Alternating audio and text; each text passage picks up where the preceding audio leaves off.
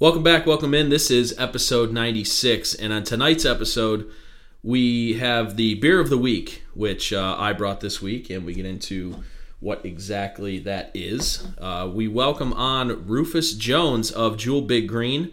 Uh, he's in a band who played at Bright Winter this past weekend, and we get uh, into uh, Rufus's story. We're talking about uh, his band, Jewel Big Green, that he's a part of, as well as his experiences at Bright. And then uh, we ask him our normal uh, guest questions and uh, talk about some Cleveland sports. Uh, after that, with him, we well, with him, we talk about our poll of the week, and uh, we get into a nice uh, little discussion about who we'd rather have won the two, 2016 Cleveland Championship. After we get done chatting with Rufus, we get into our top five top five favorite winter foods and drinks. Um, we then get into our review section. Jordan talks about a few things. Uh, as always, it seems like uh, things are closing, but other things are opening up in the Cleveland food scene. So Jordan uh, profiles that. A uh, popular Cleveland coffee shop is moving into Lakewood, and uh, after that, Jordan and I review uh, Rowley Inn, a dive bar in Tremont that we tried just before the episode. So there's that. Jordan gets into a quick preview. We'll get into more um, in the coming weeks about St. Patrick's Day, and that pretty much does it. So we're going to start it off here with the beer of the week. Let's do it.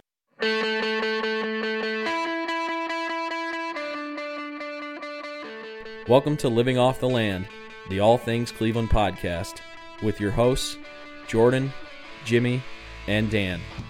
Follow us on social media at the LOTL podcast.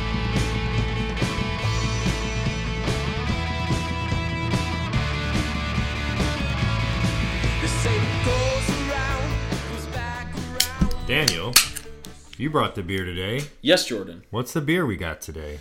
Well, interesting you should ask, because you know we don't do a beer of the week every week, but poor attempt at humor.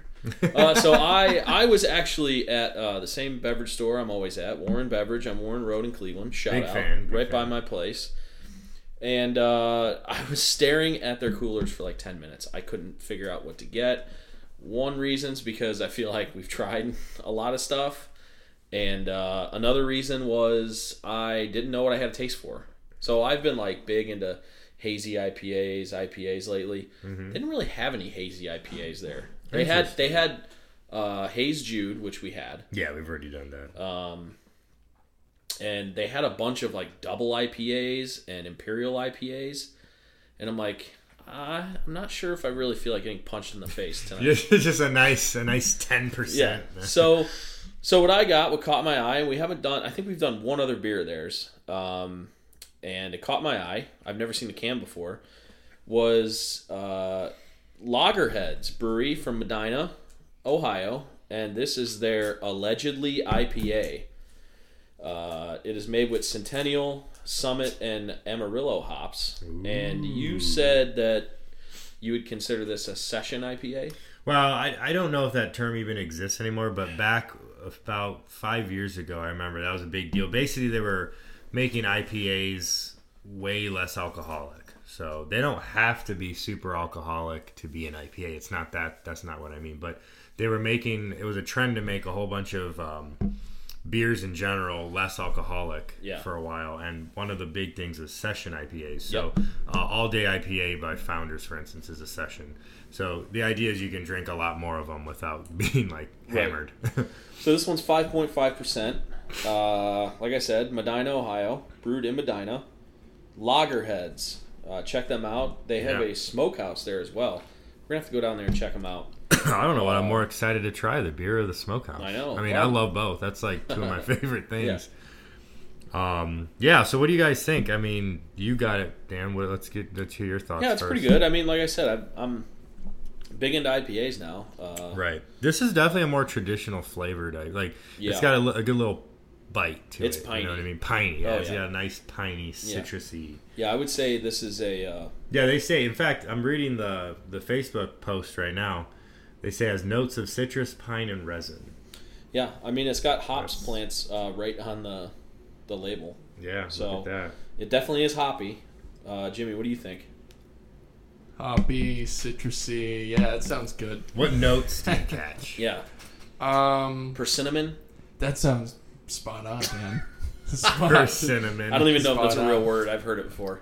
I'll I- give you the design perspective, considering I've you know just engulfed myself in the design Yeah. world. Uh, marketing, marketing whiz. That's right. here. Marketing genius. That's Marketing. right. That's right. That's right. That's right. That's right, Daniel. I don't know what that That's is. right, Jordan. Stop it. Sorry. All right. Um. Yeah, I, I, I like the design. Bunch of leaves on it. Nice green can. So it caught your eye. You said, Dan. Yep. Tell you what, the typography on this is exquisite. Uh, the tracking, the leading, beautiful. You know what I'm talking about? I can't tell if he's serious. or not. I, I can't tell either. the way Actually, he's talking, I don't know. With that pencil in his hat, I, don't know. Just, it's, Do it's been a I- long day. do I also taste um, notes of cedar? Like, imagine if you could taste Possibly. if you could taste cedar. Which, This does kind of taste like if you were to take a bite out of a tree. yeah, I would like- agree. yeah, tree beer. Not Ooh, we should invent that. you liberal. Not that uh, this is that's necessarily a bad thing. No, no, I'm not saying it's bad at all. I just I get like a, a note of Yeah. cedar. Like a pine sol. I like it. Uh, well, we already said it's taste. piney. We already So said when it's I, piney. but when, I mean, you remember when we first started this, I used to say that every It tastes- IPA to me it was tastes like pine pine sol. Why did you hate it so much? Huh? What- Like what? So what? Beer I don't know. Did you, I- I, know we've talked about this. What beer did you have that you were like, "That's it. I'm an IPA guy now." Wow, that's actually a really good question. I don't you know. might like, have to what think was the about turning that point? one.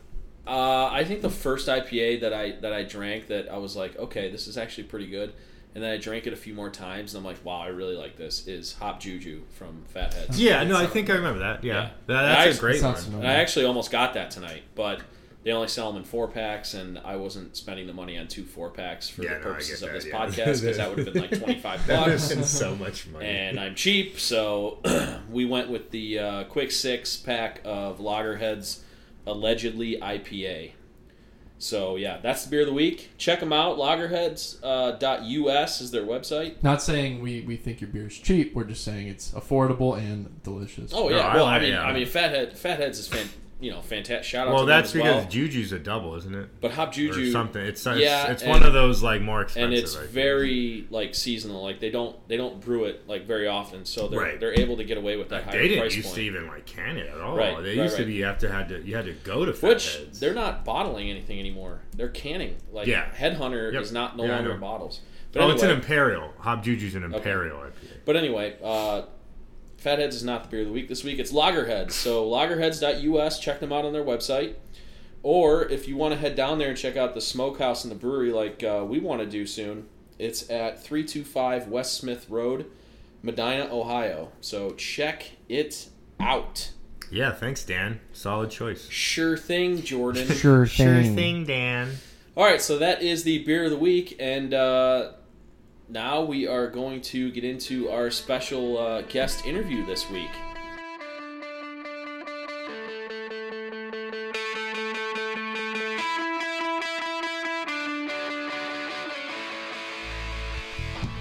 All right, and now we welcome on our very special guest, uh, Clevelander, but down in Kentucky right now in Bourbon Country, uh, Rufus Jones. Welcome to LOTL. How you doing, sir? I'm wonderful, guys. Thank you for having me. I really appreciate it. Yeah, yeah, absolutely. I've wanted to have you on for uh, for a while now. Um, we uh, wanted to talk quickly first with you. Uh, I'm going to hand it over to Jordan here, but uh, we wanted to just talk a little bit about you, um, obviously your band, and we wanted to talk a little bit about Bright Winter uh, with you because I was there on Saturday. I didn't get to see you guys play, unfortunately. I wasn't able to get there till after, uh, but we wanted to talk uh, a little bit about that. So, um, Jordan, if you want to take it away. Sounds good.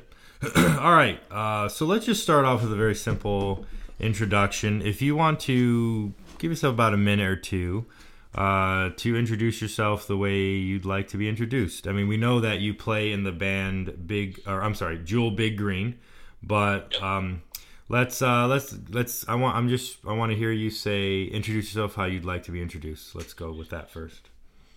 Well, um, I'm I'm originally from well, born and raised in Columbus, Ohio, way back in the late '70s. So I'm really old. Oh, Um. I remember when the Browns were. Ohio. I remember when the Browns were good. Um, Oh. I watched them live.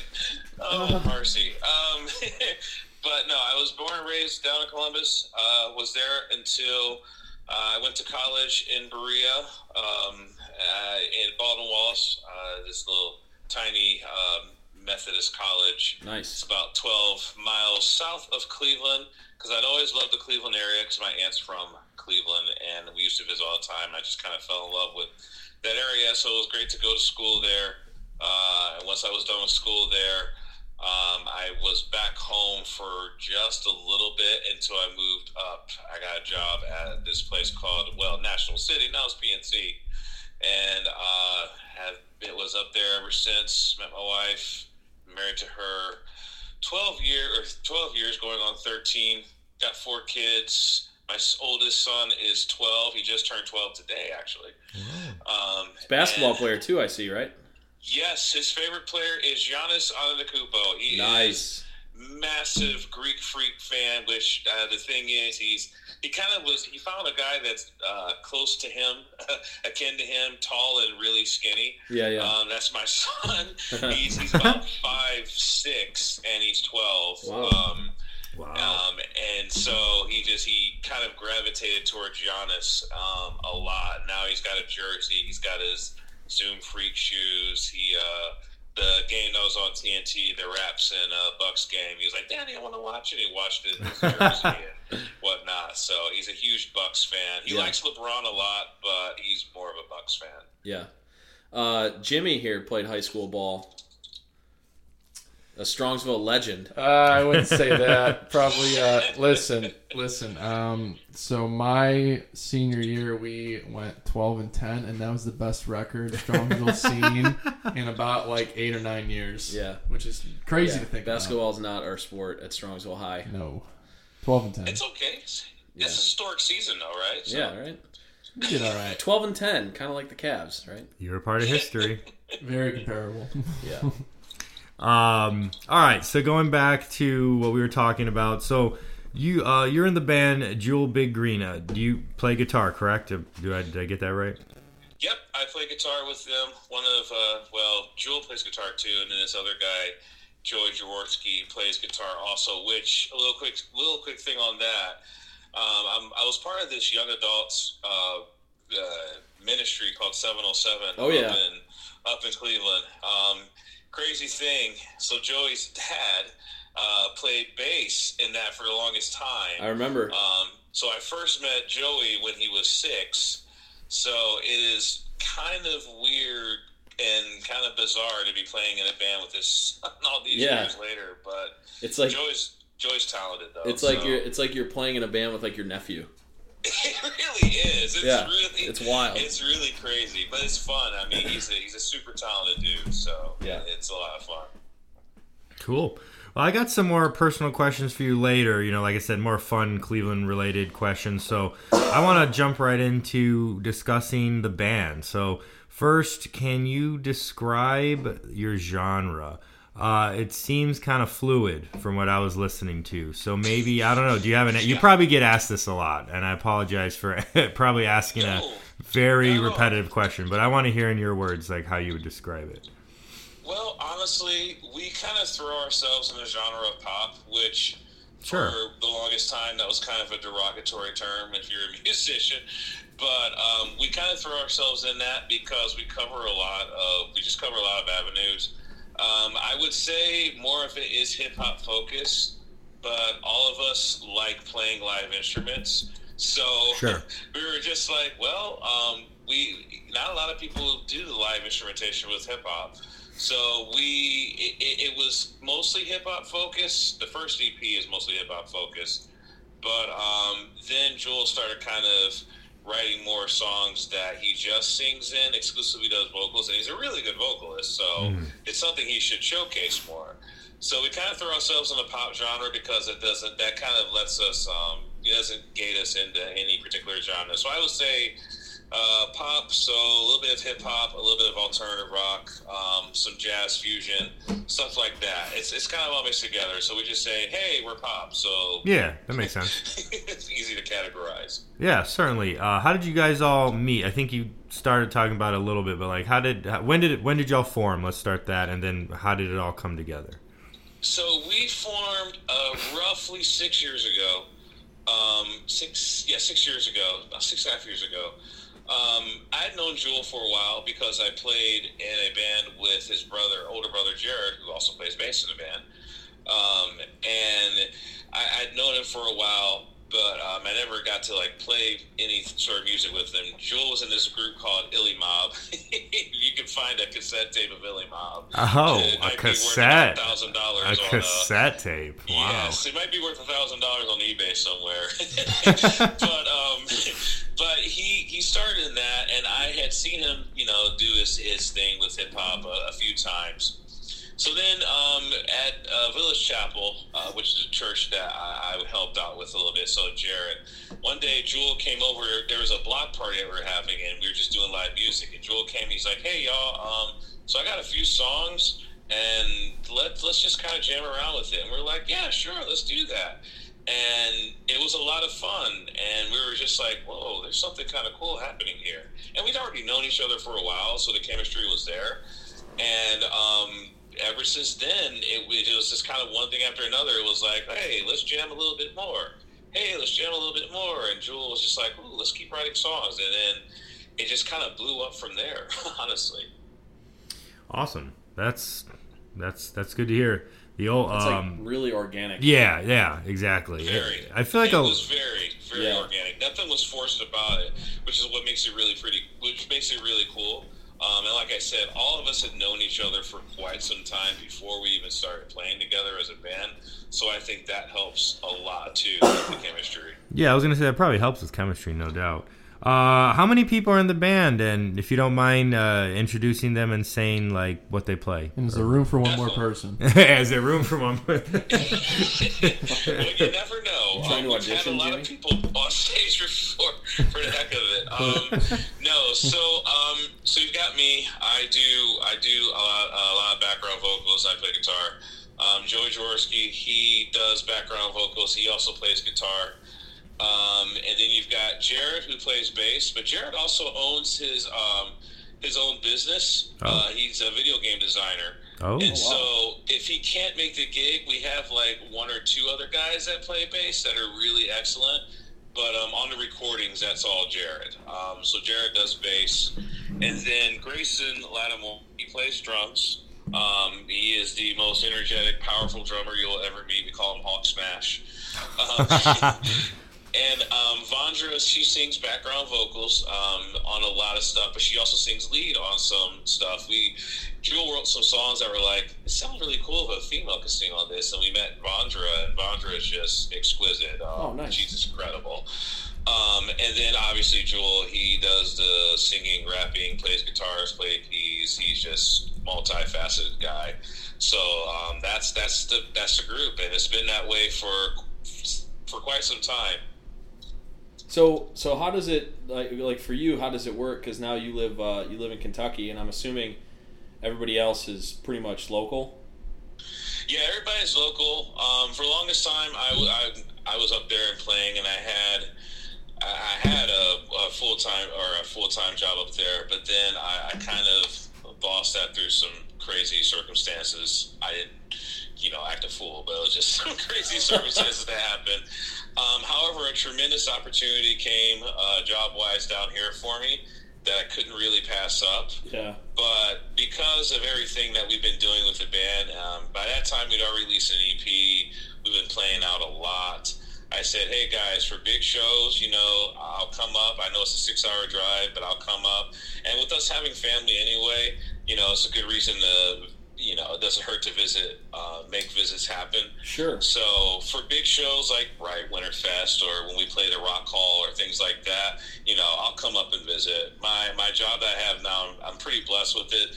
They're pretty flexible with me. They give me, you know, they give me uh, ample chances as long as I give them notice. They give me ample chances to get up there if it's during the week. So um, yeah, I still commute and I still do uh, play the recordings and, and and on the albums. So we make it work because honestly, it's a lot of fun. It's really special and we've I've made quite the investment in, and we've all made an investment in it, and I, I don't, I just didn't want to give that up. Yeah, for sure. Um, I want to know too something I love asking other, you know, asking musicians or who are some of your favorite artists and musicians? Like, who are some people that maybe inspired you or that you, like, if you had to pick some artists that, that if you had like five artists, perhaps, you don't have to list all five, but let's say you just had a handful of artists you had to choose to listen to for the rest of your life, like, who would they be? Well, for me, um, actually, I went to college as a violin major. I started on violin. Oh, okay. when I was four and a half, my parents just kind of got me into. They thought like, oh, we'll get him in something that you know, because you know every every parent puts their kid in something artsy. Right. Um, little did we know that it would stick to this day, and that was my major in college. And I picked up some other instruments on the way. Um, but so I say that because I would say one of my bigger influences is Bach. Um, I just Oh, I okay. love I love his choral masses. I just love like how powerful they are. Um, I just love how you know how much passion that comes out of that. So Bach is one. Um, Beethoven's another. And then um, other artists, U2 is a huge influence of mine. Um, anything Motown would probably be number four. Um, Okay. And then number five, and it's kind of out in left field, but um, the band Muse is Yes. a Oh, massive influence of sure. mine. Like Yeah. I've I've loved Muse since the beginning, um, and so I would say if you want to kind of throw in how I you know approach things as a musical artist, those five those five folks would be like the biggest influence I have. So it's What? not, it's not a wonder that you guys are all over the place with your sound with uh, influences like that. So that's No, no, no, no gin blossoms, no Goo Goo dolls, nothing like that. Dude, I was a. ni- I mean, I, I mean, I love the '90s. I was Oh, all about yeah. new, new miserable experience, Gin Blossoms' album, Oh and gosh. uh, the Goo Goo Doll. What was it? Uh, I forgot. Goo Goes a Girl, whatever it was called. oh a boy named a boy Dizzy Up the a boy named Goo. Yes, thank you, Boy Named Goo. Yeah. Yeah, yeah, yeah with Iris and Black Balloon and Oh gosh. Slide. They're oh, coming yeah, to Cleveland. I love the 90s. They're coming to Cleveland this summer. What? Get Yeah. out. Yeah. Yeah, I'm taking my. I think I'm going to take my dad. I might have to. I might Yeah. have to find some time Hey, to do that. One of the, you, you guys should book a show the day after and Yeah.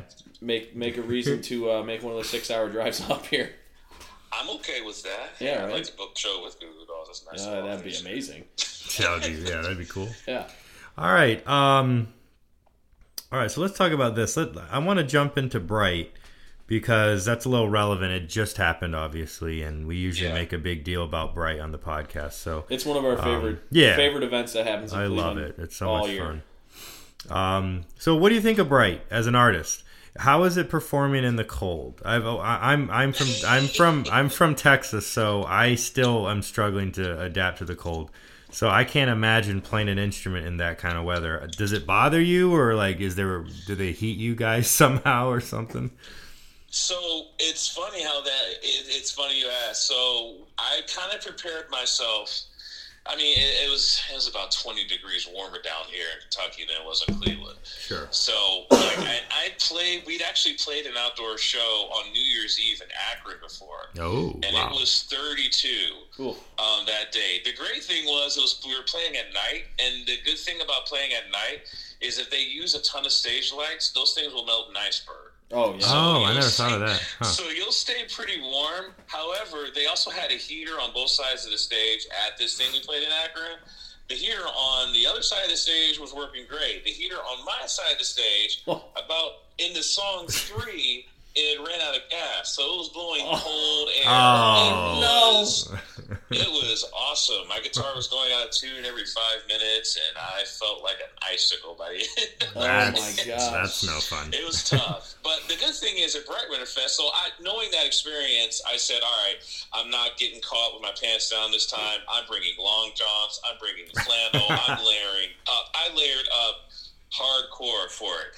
And then we get on the stage, and I'm like, "Oh my gosh, it is toasty up here." Oh As we were setting up, the sound guy's like, "Oh yeah, we've got heaters everywhere. We've got them under the stage and above the stage and everything." Nice. And I'm like, great. By the, the end of the first song, I'm sweating, and I'm like, but if I take off anything, I'm gonna freeze and get pneumonia. Yep. So I, they do a pretty good job of keeping it warm uh, up there for you, so you really don't notice. Honestly, um, they did a really, really good job of that. Um, That's good. of course, we did it at four four p.m. So seven or eight p.m. That might have been a little rougher, but Yeah. they did they did a pretty good job of it. I guess, yeah, I guess, I guess, I guess it wasn't that cold this year. Um, the first year I went to Bright, which was probably five years ago now, uh, it was like ten degrees. Like it was, Yeah. it, it was exceptionally cold. I think that was. I I think that that was like the year before you and I met. Yes, I that is to, correct, That was when it was still up in Ohio City. yep. hmm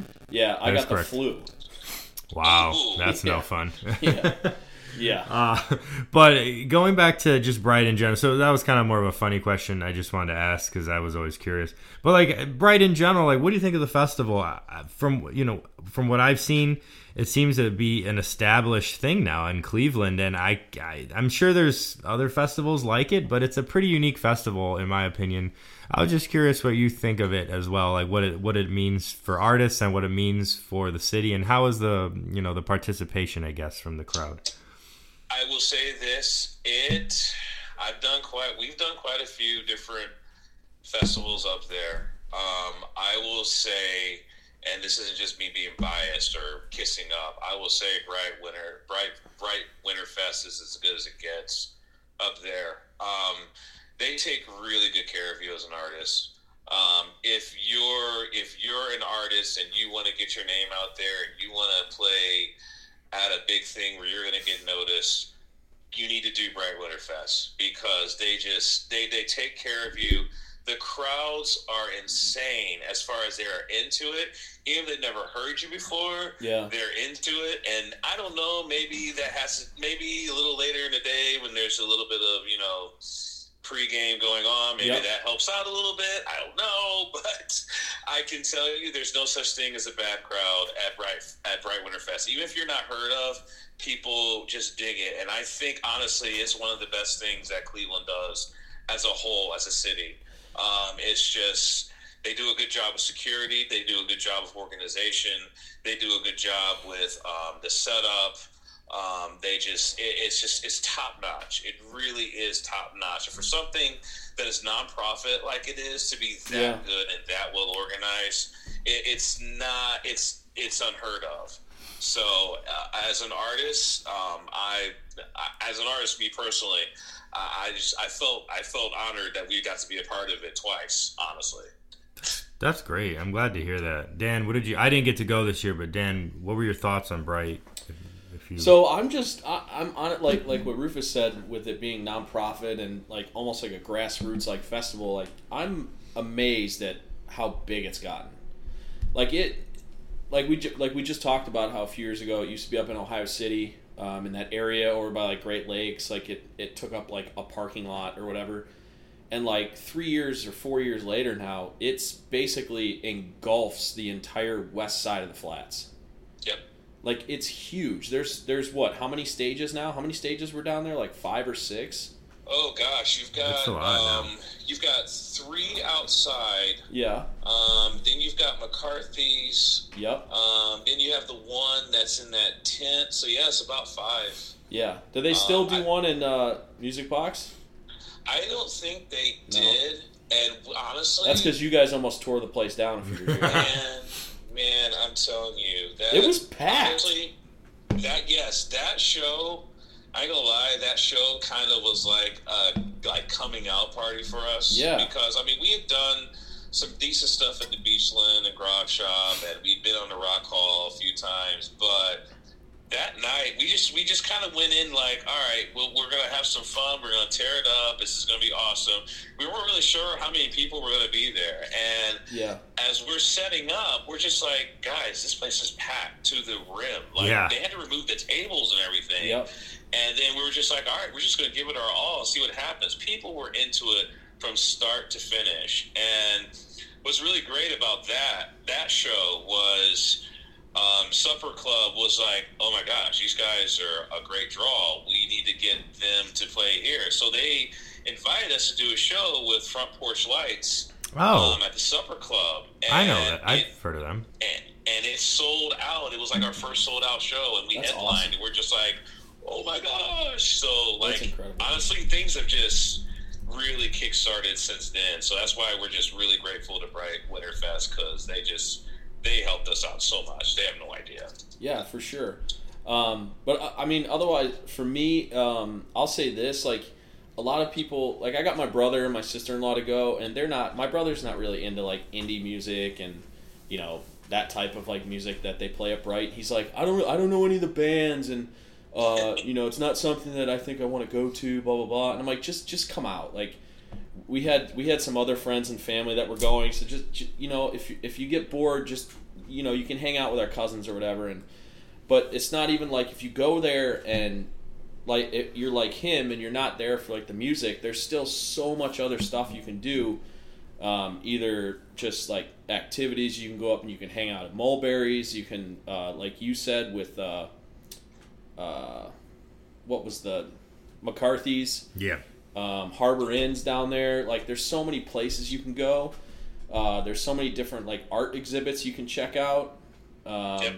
they have the the flaming ice sculpture that's always a huge hit when they light it um, there was crazy. probably at least half of the people that were at Bright all converged on that ice sculpture when they lit lit it on fire. It was insane. That's really cool. But yeah, there's just so many so many cool things to check out there that even if you're like, you know, I don't know who any of these bands are. I mean, it you know, they ask for a donation, but like if you know, if you're not comfortable doing that or spending that money and you just want something to do, you can go there for free and just check it out. Um, Platform is the beer sponsor, so you know everybody loves Platform. Um, I did have a bit of an issue with uh, the way they handled the beer this year, but you know that's a minor issue. I mean that's something that we, I that's def, what time did the festival start? Like Three, I think. three. Yeah. We got there Yeah, like three-ish. yeah, we got there at like seven thirty. So mm-hmm. and the weather was nice, so there was a ton of people there. So I'm not shocked that they ran out of some beers. Oh, I No, should. Oh, not at all. Right. But like so they so so they make you buy specific. It's not like at most festivals where you buy beer tickets where it's like you get a ticket for every dollar you want for beer and beers are a certain amount of dollars. At Bright they have three tiers. They have five dollar beers, seven dollar beers, and nine dollar either beers or you know mixed drinks or whatever.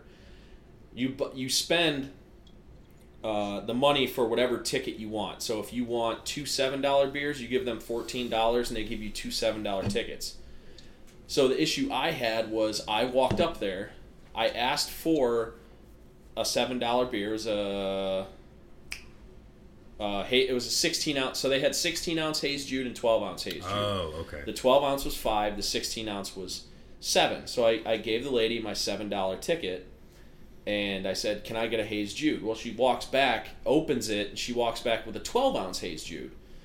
I'm like, "Well, that's the five dollar one." She's like, "Well, we ran out," and then she just took my ticket and threw it out. Oh, So that, Dang. yeah, that's, I mean, that's rough. but I mean, she's I like probably, Haze Jude too. huh? I like Haze Jude. Oh, it's fantastic. We had it on uh, as our beer of the week a few weeks ago, um, but that was my only issue. It's not a it's not a big deal. I shouldn't be drinking that much beer anyway, but you know, whatever. But um, but yeah, no, it was just and, and I'm sure I'm sure she had been working all day and had been having to deal with all different types of people. So, you know, whatever. I don't take it very personally, but it's just like it was a little like, well, that's the five dollar one. So can I can you like go get me two bucks or something? Like, yeah. like yeah. it, it, it's just like the principle of the thing, but it is what it is. I get But. I but that that being said, I I love Bright. It's still one of my it's still like my favorite festival. Uh, I'm Italian, so I like the Feast of the Assumption better. It's just how I am, but uh, I love Understandable. uh, yeah, I love Bright. Bright's awesome. For sure. Oh, um. Oh. go Before on. you, I don't know, were you were you done with Bright? The Bright? Uh, unless Rufus wanted to talk more, or you. No, I just I had a question for uh, for Rufus when he when he talked about uh, the music box show they did. So and you talk about playing at Grog Shop and and all these other places. What either is your favorite place that, in Cleveland that you've played, or where is your favorite place to go watch a concert? Oh wow, wow, that's tough. That's a good, que- that's a good question. Yeah. That's a very good question. Thanks, Jordan. Um, no, it is. Um, I would say okay. Favorite uh, venue we've played at. Mine is Beachland Ballroom. I Nice. just love the old school feel. yep. Um, favorite one of the favorite venues though besides that as far as like besides bright bright winter fest uh, we get to do uh, we've got to do the rock hall man those people do it nice Oh, Ugh, it's the stage the sound they just they're incredible um, my favorite place to watch a concert i will definitely say um, in cleveland my favorite place is probably blossom i just Okay. I Oh, just- okay. I dig Blossom. I just dig the outdoor amphitheater. I just love that feel. Um, Yeah. I just, I, the shows I've gone to have been great. Uh, I just, I really dig that feel. I kind of like being able to, if I'm on the lawn, I can just chill and Yep. just kind of take in the atmosphere. So it's, yeah, I would say Blossom's my favorite place to watch one. I agree. I'm not. I wouldn't say it's Blossom's my favorite, but it's it's up there. It, it's a unique setting. You know, I It is- like it, It a is lot. cool to just like like you know Chill, you throw out a blanket on the lawn and just like lay down and watch a concert for a few hours. But um, yeah, I I'm, I I love I love Blossom too, but uh, I'm not a fan of the crowd and the parking there. Yeah, that's no yeah. fun. That's Right. no fun. Yeah. Agreed. Um. So. Yeah. Do you want to do you want to jump in our? Uh, Yeah. we, every, So, every time we have a guest on, we like to ask them some pointed questions about uh, their favorite spots and favorite things to do uh, in Cleveland. Um, I'm down. yeah, so uh, Jordan, if you want to, yeah. So off. first off, I like to ask favorite. So I'm gonna ask, uh, th- th- you know, various questions like bar, brewery, sports team, neighborhood. So I want to start off with favorite Cleveland hangout.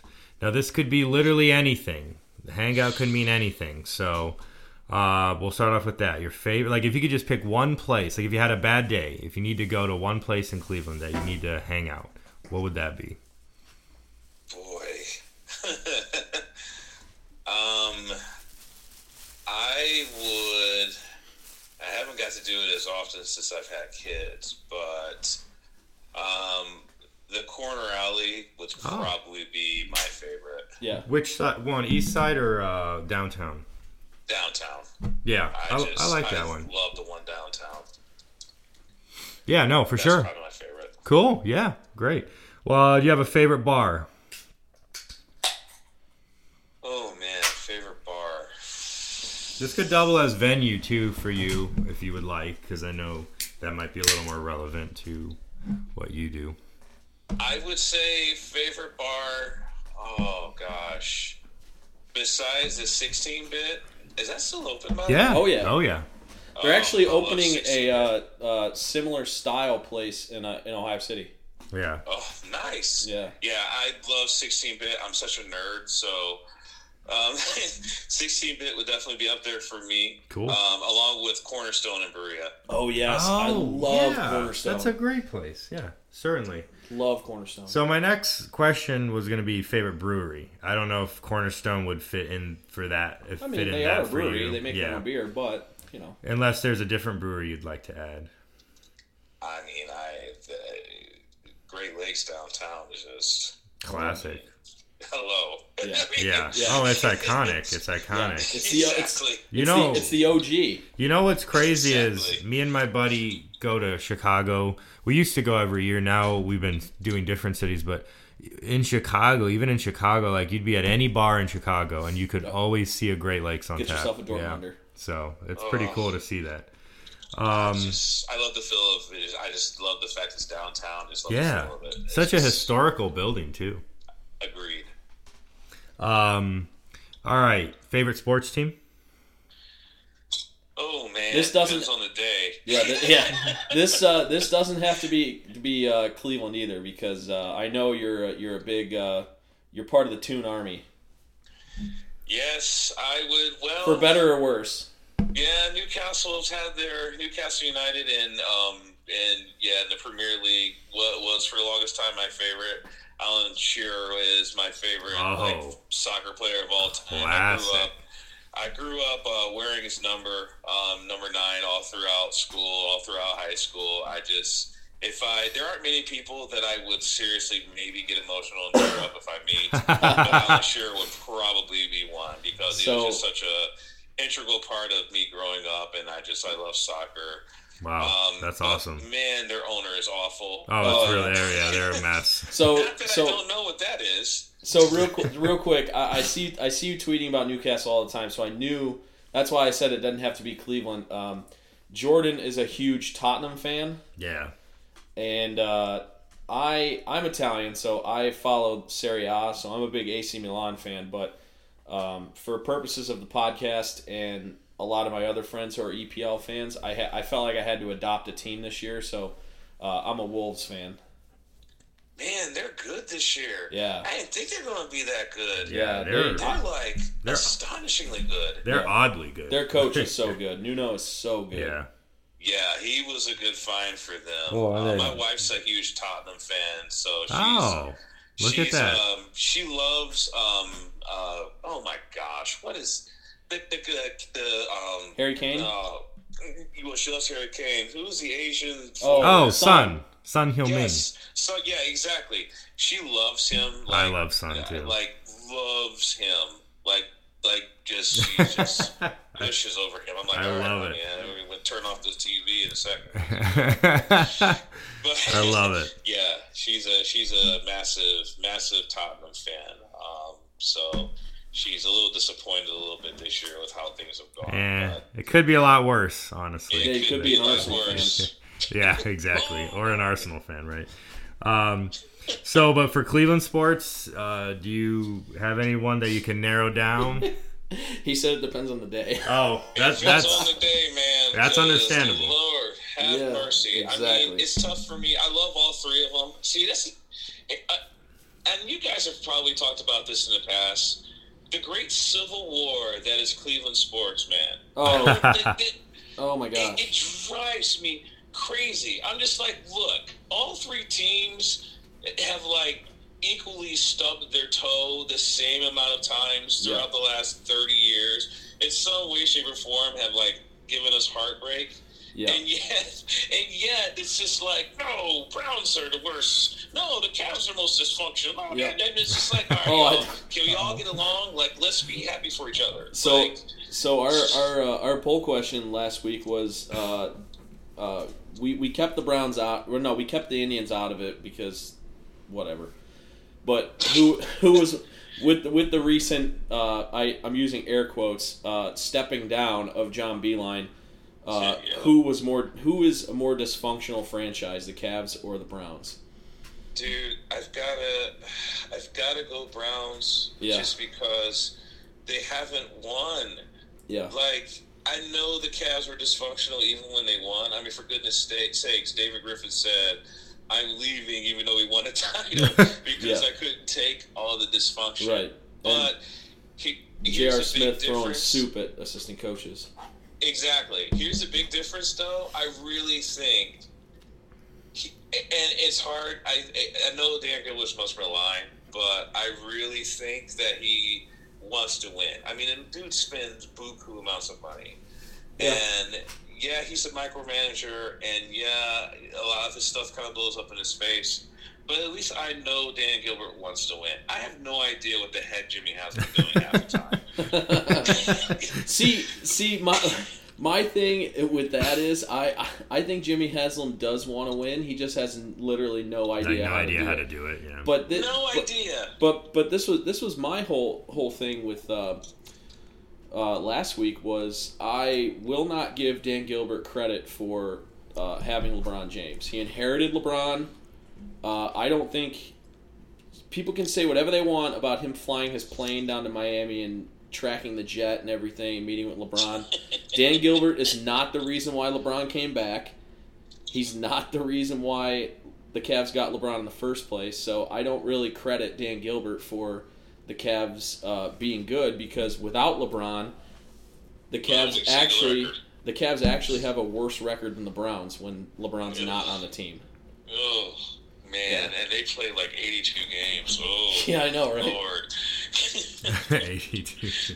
But hey, hey, I, I will, and it's a really small sample size, so I'm not going to get too overhyped with it. But they've won four out of five, and they're starting to look like a team that actually doesn't hate each other. So, you know, I, I my problem with that. but See, my problem with them is here's the thing, and I, and you've probably seen me tweet it, and I've said it. Here's the thing, I I think I think John Beilein can coach. Yeah. I know that he's had issues translating to the game, and and going from college to pro is an anomaly. Like Brad Stevens, and that's about it lately. Right. I, I, I'll So- throw Billy Donovan in there a little bit as yeah, well. Billy Donovan. Yeah, success. thank you. Yeah, Billy Donovan. That's about it. Right. And but I mean, let's be honest. Brad Stevens, he dragged Butler to the national title game for goodness sakes. Yeah. So I mean, the dude can coach, but Right. I think Beilein can coach. Here's my rub with the whole thing with the Cavs. Here's what's frustrating. So we go if we go back to the OKC trade with the Clippers, and we go back and look at Chris Paul basically getting dumped to the Clippers for you know, or by the Clippers or whatever for Paul George and a bunch of picks till three the year three thousand, and we look at that and. OKC wasn't trying to win. Let's let's just call it for what it is. They were rebuilding, right? Right. We can all say that. Right. And yeah, Chris Paul said, you know what? Forget this. Well, I'm, I'm going to teach these young kids. I'm in a frustrating situation, but I'm going to teach these young kids while I'm here, and I'm going to be in the best shape of my life. And look what they're doing. They're, Yep. I think they're in the eighth seed right now or seventh seed Yeah, right. Which which in the West, that's crazy. in the West, and they're rebuilding. Right. So I look at that. I look at a guy like Chris Paul, who's had his issues with teammates, by the way. So I look at that, and then I look at the Cavs, and I'm just like, all right, Kevin Love, Tristan Thompson, you guys have won a freaking title. Like you know what it's like to win. You were integral parts of a winning team, and even when you weren't winning, you were going to the finals every year. Yep. So why couldn't you have approached uh, approached this year with the same professionalism that Chris Paul did and teach these young guys how to win? Now I get it. Chris Paul, Hall of Fame talent, will be one of the greatest, greatest point guards of all time. I Yep. get it. But Chris Paul is also 59 years old. So it's just it's just like come on. Like Yeah. why can't you guys do what he did and that is my frustration instead of doing what he did taking a bad situation and just making something good of it they pout they pout and and come on love you you signed a con did you really think that we were going to be competing for a playoff spot Right. come on man Right. come on Right. so for me that's frustrating for me so i Yeah. just uh Yeah, I, th- I think I think for for him, it's like he he saw the dollar signs that the cab Cavs, you know, f- foolishly or unfoolishly were willing to give him, and uh, he kind of had tunnel vision where he's like, "Oh, right, well, I'm not going to get that contract anywhere else, so I'm going to take this," and then never realized, okay, LeBron's gone. We traded Kyrie the year before. Like, it's basically me and and Tristan. Like, I, I don't think he like signed that contract, but then didn't realize like how truly bad it was going But to see, get. I didn't understand that. I, that. I always thought that contract was just symbolic, just for some sort of future trade. Because I do believe there was te- there was teams out there that would have paid him some decent money to join. So Right. I, I didn't understand that. But, that's the- another But discussion. the, yeah, I mean, the issue is, is he's not producing. Not that much. He's not. He's Yeah. not. He's not producing to uh, to uh, Mm-hmm. uh, to justify the contract, and he's hurt No all the time. That's true. He is always hurt. Yeah. So it's like, yeah, he's a great player, but you know, it just you know, it's tough. But all right, few more questions. Sure. few more questions, and then we can jump into the poll, right, Dan? yeah, we're gonna talk about the Which- poll. No, no, no, no, no. We're no, we're happy to have you on. This it's is it's fine. it's Cleveland sports, man. It Yeah. gets us all going. I do Um, agree, and I would love to talk to you more, um, maybe on a late, another episode or just like on Twitter or whatever. The you mentioned Civil War. Uh, that immediately made me think of the Civil War between like Cleveland fans oh and how people are just you know like we can talk about that another time, but just like how you know you have the Indians elitists, which is main which is mainly old people. It's old guys. You Yeah. mainly yes. uh, you have like you know Cavs fans and Browns fans. It's like you know just everybody rather than just embracing all three teams. It's like people pick who they like the best and then just will trash the others. Yep, And and, it's that's why we can't have nice things. yeah, Yeah, it's true. All right, so three more questions, and then, like I said, we're going to jump into our poll of the week, which we're excited to talk with you about. Um, number five, uh, favorite Cleveland neighborhood. Oh man, gosh, I I used to um I used to not like Medina, um, but now I'm starting to dig it. Uh, my favorite for a while was Ohio City. I just think Ohio City's just cool. It's Yeah. just it's just the, the the ambiance, the kind of vintage feel that it has is really cool. Yeah, Um, No doubt. But man, Medina has really, really worked itself up the last, I would say, five, ten years. Yeah. They've The just, square. they've really, yes, Yeah. they've really, really work themselves up. And what I like about it is it's not like too insane and too crowded, but it's still a lot of cool stuff to do. Um, and I just like, I just, it's just beautiful to look at. Personally, I kind of like the hilly kind of open area that it is.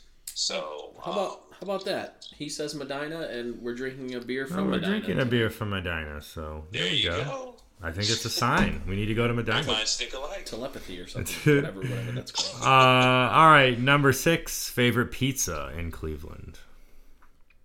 Oh man. Um. Well, I have to. I have to plug for my guy. Um. I have to go with Master Pizza. Oh, okay, Yeah. yeah. Master Pizza's good I'm a fan of Master for sure. Yeah. I um. I know the um. um I know the owner of it. Um, Mike, right? He's a, he, yep, Mike. He's a really good friend of mine. Um. Now. Um. Through through the last like three years. Um. I I. I stand Master Pizza. I didn't Hey. know about it. I mean, coming from Columbus, I mean, we had Donato's and you know Pizza Hut. So I didn't Yeah, really, yeah. I, I didn't know about the greatness that was Master Pizza, and so, So I got good. up here and I'm like, oh my gosh, where have you been my that, whole life? that was the pizza that my mom's side of the family, who's from Cleveland, my dad's side's not, but my mom's side is. Uh, that was the pizza that um, they always ordered. Like Yeah. that was the only pizza they would get was Master's Pizza. Hey, Oh, shout out! You, you said you're buddies with the owner. We're always looking for sponsors, so if they, I, uh, will, I can talk to him. Hey. I, I can definitely talk to him. Hey. I will. I will let. I will let you. I will let him know. All right, and then uh, I'm actually really excited you said Masters because that's I feel like that's a really underrated pizza. it's a, and it's actually one that we haven't really talked about. Right. Well, because it's not like a, uh, it's not in like Ohio City, and Right, Like, you right. know what I'm saying? And there's like a Yes, yeah, bar exactly. attached to it. Like, Right. it's just a pizza shop. It's like, just- there's yeah, no right. seats. I don't even think. Like, maybe there is in some, but. Uh, all right, and number seven, final question: favorite brunch spot or breakfast spot? I, some people aren't big brunch people, so bre- bre- breakfast or brunch spot in the city. Oh man, breakfast or brunch spot. Um, I will have to go with the Red Chimney in Slavic Village. Oh, okay. Okay. All right, Have I've never been. I- I've never been there. you guys? Oh, dude, you've got to go. the Red Chimney. I'm Okay. putting it on my list. You need to go there. They just it's just that this old school feel. Um and the, they give you so much food for what little you pay for and it's just it's just like it's just like home. Yeah. Red Chimney. Hit that place up, y'all. I'm telling you, hit Wow. it up. I'm excited. I've never. Shout heard out of to the place. chimney, man. I'm gonna check it out. Yeah, definitely. It looks like it says it's like a European uh, restaurant. Oh, yeah. Well, it's Yeah, it's in I mean, Slavic does- Village. yeah, yeah, Yeah, that's true. exactly. But it's not like it's not like got Slavic Yeah, it's like not- yeah. Right, you know right, what right. I mean? But it's, It's not like all ethnic it's just food. Old school, just old school diner feel. It's just Yeah. y'all gotta go. I'm telling Yeah, you. yeah, Awesome. Well, thanks for the recommendation. yeah, for sure. No problem. Yeah, that That's why we ask those questions, man. Everybody's got a different answer to everything. Exactly. So, That's why we love it. that's It's the just- great thing about one of our- Cleveland. There are yeah. so, especially food wise, there are so Yeah. many different spots It's- to get good food. probably our favorite segment when we interview people is asking them those questions. Yeah. Man, I Um, miss it. I ain't gonna lie. How long? How long were you? Uh, were you just up for the weekend uh, when you played upright? Yeah, I came up uh, last Thursday, and then I yeah I left Sunday. Nice. Um, I left Sunday because my son. Uh, we got to go to the OSU OSU Maryland game. It was a Oh, my nice. son's Christmas gift. So That was a big out win of too. his- Yeah, it was a huge win. My son was out of his seat the entire second half. That's He awesome. just- he's like, Dad, this is amazing. Like, it, was it was cool. That's awesome. Uh, all right, so uh, we kind of got into Cleveland sports a little bit, um, but we wanted to uh, get you into our poll discussion. So we like to ask a poll of the week every week, just to kind of get our followers on Twitter and Facebook and all that um, an opportunity to kind of be part of the show a little bit. Um, so this week, um, I, I kind of wanted to ask. Knowing what we know now, and this is for everybody. So knowing what we know now, and that's, you know, from 2016 on, that's Cavs winning the championship, Indians getting to Game Seven of the World Series, uh, Kyrie getting traded, LeBron leaving again. The Indians uh, penny pinching their way out of contention like they seem to be doing, um, as well as uh, handful of guys getting hurt every single season. And now the guy we got in the Corey Kluber trade is now out for four months. So that's great. I Um, did just see that. I was like, come on, man. yeah, right. The guy that throws 105 miles an hour is now not going to pitch Yeah. until July. Man. Um, so knowing all that we know since then, and it's been pretty depressing, but we had we had we had two teams in championship rounds in 2016. We'll leave the Browns to the side because, damn. But but but 2016, for those purposes, Indians Cavs. The Cavs obviously we know won in the most dramatic of fashions, potentially in sports history, um, and the Indians lost in the most dramatic of fashions. But knowing what we know, would you rather right now have in your pocket an Indians World Series championship, or are you still hanging on to that Cavs championship? What would you Oh, guys rather have? Man. because the state because because the state of the this to me the way I look at it right now and the reason why I want to ask that question is that 2016 championship is amazing. I will never forget it. In fact, with the state of the team, it ages like fine wine because yeah. we're we may never see a basketball team like that ever again. No. no. But the fact that the Cavs are so terrible right now, just god awful terrible. It's like it's like that that championship almost seems like already it's been, only been like three and a half four years. It seems like a lifetime ago. yeah, it does. And as far as the Indians go, uh, you know they're cutting payroll. They don't want to spend money, but they're still technically in that same championship window. So it was really hard for me to decipher what I would rather have. It came down to me. I thought about, for the Cavs' sake, what it would mean if LeBron had come back, played four years with the Cavs, and didn't win a championship, and then left again. To me, that would be like the ultimate mistake by the lake. Like LeBron was LeBron was right to leave Cleveland. He never should have came back in the first place. They don't know how to treat him. Blah blah blah. It would have been such a black eye on the city if LeBron had come back and we had not won a championship. Um, I I don't know if I would be able to live with myself if we played this if if we played the same team in the NBA finals four straight years and weren't able to beat them once. Uh, So for me, I voted for the Cavs. My first love is baseball. I grew up going to Indians games when I was little, whether it was back at Old Municipal Stadium. Yes, I am that old to be able to remember going to Municipal Stadium. Um, both, brother. yeah, absolutely. These these young bucks over here don't know anything about it. Um, but and then you know obviously Jacobs Field. I grew up in the glory days in the '90s, like you know Rufus. But um, man, the Indians, the way that they lost, hurt like hell. I'm not gonna lie. oh God. But it was also kind of cushioned by the fact that for the first time in 50 years, we already in that same year had a championship in our back pocket. Mhm. It did suck, but it was a little bit like, yeah, the Indians blew a 3 1 lead, but, well, the Cavs just came back from a 3 1 lead. So, yeah, it really sucks, but, you know, at least we can hang on to the Cavs championship. he gives and he taketh away. Absolutely, absolutely. But yeah, I just I, I I don't know if I would be able to get over the fact losing to the Warriors four straight years, LeBron coming back, essentially uh, promising a championship and not then not winning one, and then leaving again, and you know going to LA and looking like he's you know poised to at least get to the finals. You know who knows, but.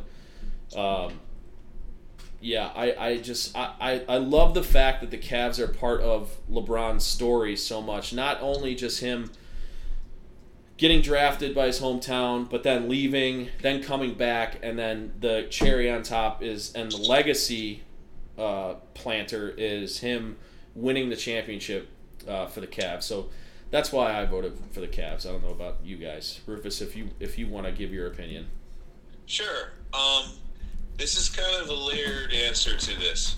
So I definitely voted 2016 Cavs. Here's why. I'm with you. I if I had lost to Golden State four straight years, oh I would have literally ripped my dreads out. I, I just I can't I couldn't stand these bandwagon Oh. smug Golden State Oh, fans. yes. Oh, I'm so- like, yes. you guys never came out when it was Mitch Richmond, Right. and Tim Yup. Hardaway, Right. and Yup. Alton Lister, and Chris Gatling. Like you guys are no. Wait, do you, wait, do you even remember? Do you remember even Baron Davis and Jason Yes, Richardson? yeah, Yeah. Baron Davis and Stephen Jackson Yep. and, and his Andris Yeah.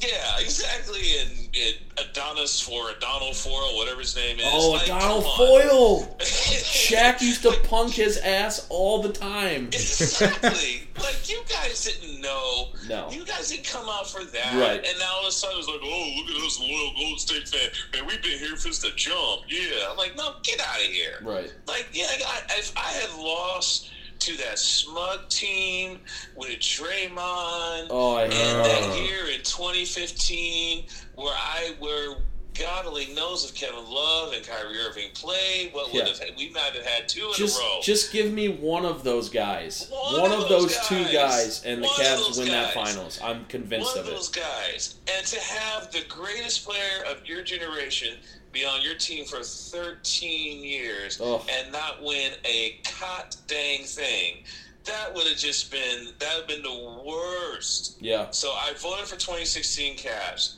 Another layer to this, um, we have to face the facts here with the Indians, and maybe maybe they're a product of their environment.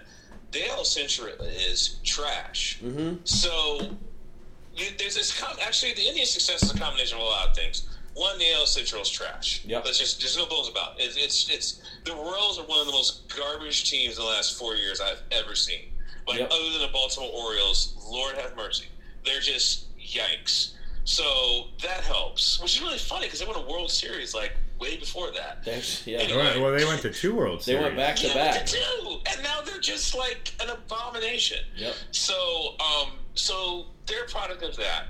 Another thing here, and here's, and I'm with you, dude, about the cost cutting. Here's what's so dang frustrating Oh, about the God. Indians. When you think about it, I dare anybody to say the Indians, anybody in baseball has a better front office than the Indians. If we look at Antonetti, and Right. we look at, um, oh my gosh, who's the other dude? Uh, Chernoff is the. Thank you, Chernoff. GM, we look yeah. at Chernoff and Antonetti. tr- Try to find me a better front office in baseball than those two guys. I mean, it's Um, tough. It- it- you, you aren't going to find it. And we've got Tito. you Yeah. know, like, and The the so- infrastructure is is is 100 percent there. It's just they're just financially hamstrung, and and exactly.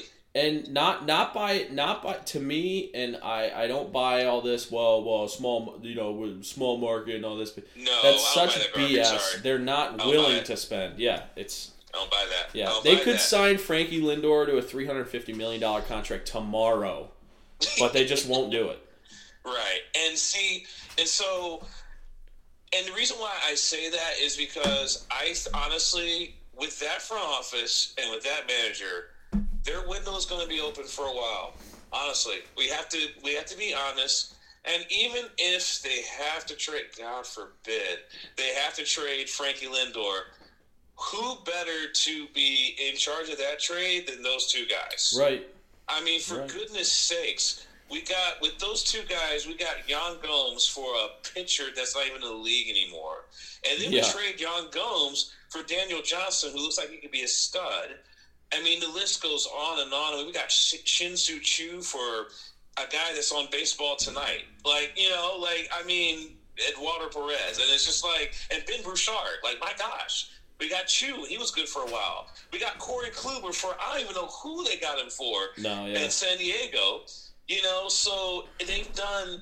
They, they, they've done a spectacular job of Yeah. finding talent. So their window is going to be for a little bit.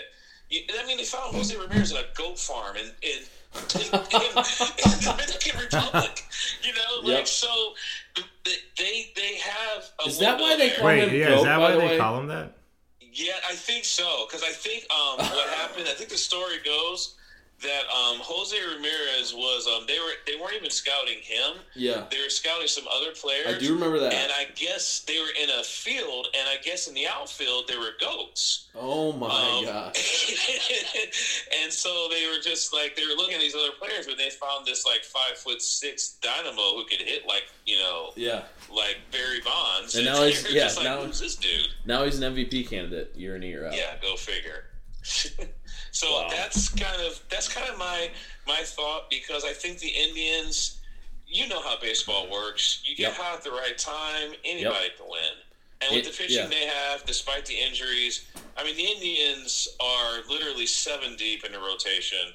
Yeah. They've got a bullpen that they've got three guys that could be closers in that bullpen. Yeah. I mean, they've got Lindor, they've got they've got Jose. if, I mean, if, thing, if things break well in the bullpen, they potentially have the best pitching staff in all of baseball. Exactly. They could still the the Yeah. chance of them winning is still there. Without LeBron, you know there's no way in Hades that we can Right. we can ever win. Right. So we've got to grab that 2016 Right. title. We have to. That that's that's a really interesting way of uh, of looking at it. Um, Jimmy, how did how did you vote? I know you're not the biggest baseball fan, but so I, I know which way you're probably going to go on this. Yeah, well, you guys definitely dove into it enough. Um, but uh, I voted basketball. I voted Cavs. Uh, I grew up playing basketball my entire life, and I'm sure I've told this story on this podcast before. When I was about eight or nine or so, uh, maybe seven, my dad took me to the batting cages, and I was, you know, did kid pitch, blah blah blah, and or not kid pitch, uh, like what, what, coach pitch, whatever it was, and then Yeah, I yeah. did machine pitch Yeah. and I went to the batting cages and I got hit just right in the neck by the machine, and, and, and I just went down hard. And my dad, he, he tells me to this day, he's like, "Oh, as soon as I saw that happen, he's like, oh, he's not playing." As soon as my dad saw that, he's like, "Yeah, he's not playing baseball anymore." So Wow. that was it for baseball. You've never you, you've never told that story on Never? air. Never. Yeah, and I never played baseball since, so I just never took a really like crazy liking to the Indians. Granted, I'll go to games in the summer. I don't Yeah. follow it at all, but I, I love Yeah, going I mean, to games. Even, even the, the great thing about in, Indians and even just baseball in general, even if you don't follow uh, baseball, going to a baseball game in the summertime, Nothing. getting a but- beer and a hot dog, Oh, there so is nothing better than that. So and the. Indians do a great chill. job of in-game entertainment. Oh, and Progressive has Progressive has amazing food and beer options. yeah, So- and Progressive Oh my gosh, Field, it- you know, Progressive Field, it's 26 years old now. It's still one of the most beautiful ballparks in all of it's baseball. well regarded as one of the best. Absolutely. And kind of going off what you guys said about just if we couldn't beat a team in four, you know, finals runs. He'd be the Buffalo Bills. I don't think there's anybody Oh. I hated more than Draymond Green Oh, or Steph Curry ever. Oh. I, I couldn't stand Yeah. Twitter during the finals, Oh, especially so when we lost. Oh, and how so- about like uh, Ayesha Curry getting all Oh. mouthy after one of the games? Yeah. And oh, so thank God we won at least one. Uh, Granted, we should have won 2015 too, but Yep. you know, it is what it is. I'll uh, add my two cents real quick. Yep. I definitely chose Cavs. Um, Rufus, I don't, if you don't know, I'm actually a Houston fan, so I uh, I have yeah. oh, Well, I'm from he- Houston. he's from Houston. so I I support all the oh, teams. a- oh, Yeah, even that, even yeah, even even even uh, I, I I even support that team. So yeah, that Uh, the, the asterisk team. so Dude, how do you feel about that? Be honest. Be honest. Well- fan, I won't judge. No, that's fine. I mean, I don't like it, but I I feel like as a Houston fan, I can look at it a certain way that other people won't let themselves look at it. Uh, I can still enjoy it, and I still do have memories from that from 2017. Um, you know, they brought it on themselves, so I don't really have any. I don't feel bad for the players or anybody who was involved with that, but I still support them. We can't feel bad for the players; they didn't get punished. Well, True, that true. Um, I I I still support them. I'm gonna support them in 2020. I probably won't watch much baseball this year, to be honest. Yeah, Uh, but it's you know, it- you know, I it, it is what it is. I really don't, and you know, I, I a lot of Astros fans are like, you know, going hardcore. I, I've I don't. I, I tell a lot of people I don't talk about it on social media. If you want to talk about it, talk to me in person. Like it, it's Yeah. just there's nothing to say. Like you know, people are gonna just joke about it all year, and there's nothing you can do. But that's Yeah. fair. But you know, I, I'm still gonna support them. I I think it's a bad thing, but there's there's been a lot of cheating in baseball. You know, I don't know. It's it is what it is. I guess. Did you see what Tom Hamilton had to say about it? Yeah. His, his, No, his I didn't see quote, that. his analogy. I bet that was phenomenal. I didn't see this. He What? said um, they about the you saw it, the Astros I cheating. it, He said, "Well, Al Capone wasn't paying his taxes up until like the point he got caught. yeah. he so he didn't just start paying taxes." Hey, Yeah. So, but Great take. That being said, um, Rockets are my favorite Houston team, so I have had to watch them lose to the Warriors. I think you are admittedly a oh. fair weather baseball fan. Oh, Like- I'm a very fair, like fair weather baseball you're fan. you're I, o- you're only you've only been a big Astros fan Since this they've been good. stretch because they're I good. didn't watch Right. baseball from probably 2007 till 2015. Yeah, When they were losing hundred games. Yeah, no, I. I didn't, I didn't, I didn't mean, watch it. I think the took the- I don't last, blame you. I think the Right. last time before 2015 when we made the place playoffs again, I think the last time I watched a full Astros game was the game four of the World Series when we were against the White Sox. So I legitimately don't care about Yeah. baseball like the same.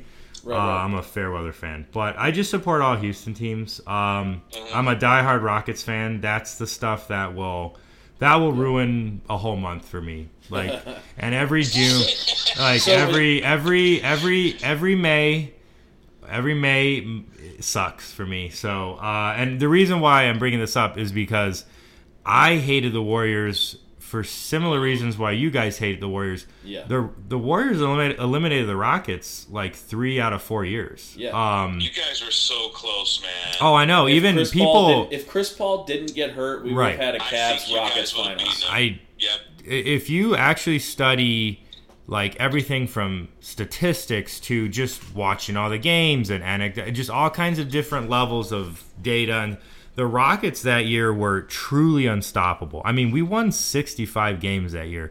We were up 3 to 2 on the Warriors and then Chris Paul Yeah. pulls his hamstring in the last minute Chris Paul of does game what he 5. does, man. He gets And hurt it's all like- the time when it matters most. And you- you know what the cra- the crazy thing about that too though is in both game 6 and 7 we had 15 and I think 16 point leads in both those games. but then just got Yeah. and then just just fell apart and Yeah. you know it's a combination of you know James Harden isn't isn't a Michael Jordan. He's not going to be that kind of leader.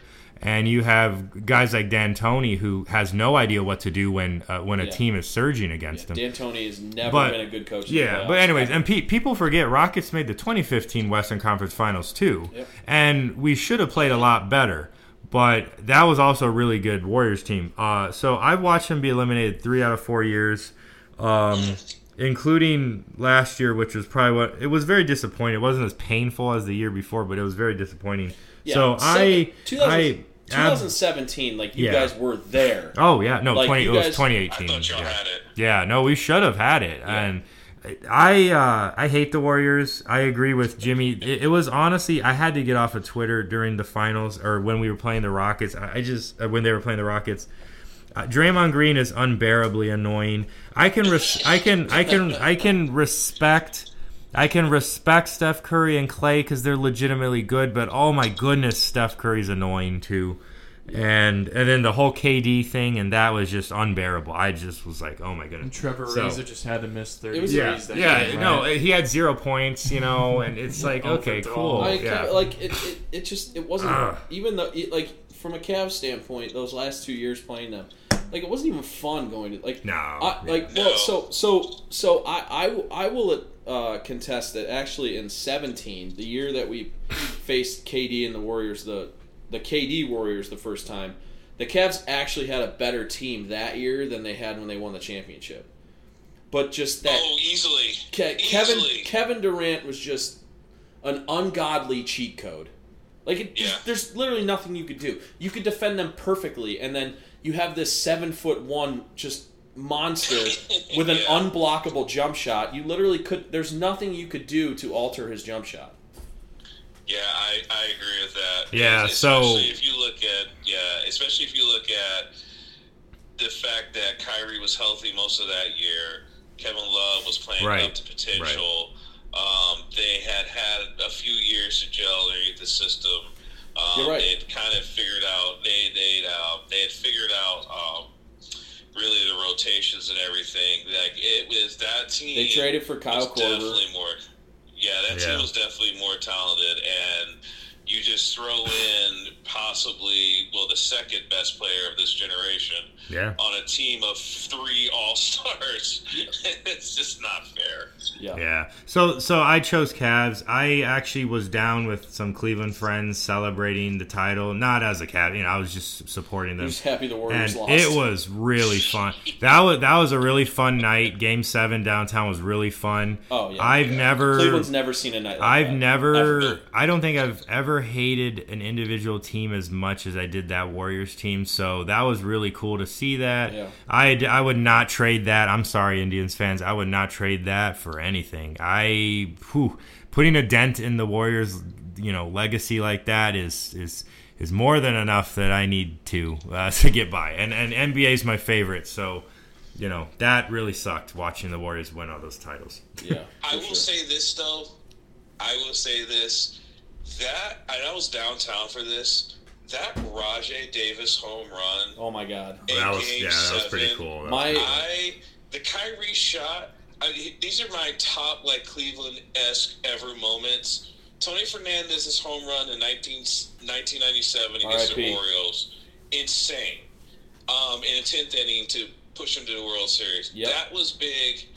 However, Kyrie's shot was the craziest I've seen. Yeah, that was insane. I mean, it's it's arguable. It's home arguably the most clutch shot in NBA history. Well, the Wall Street Journal, yeah, the Wall Street Journal did a data thing, you know, some nerd data thing, and they figured they actually figured out that was the most clutch shot Yeah. in, in history. easily, yeah. easily. I mean, the only other Rajai one that- Davis home run. Yeah, I mean, yeah, no, go ahead.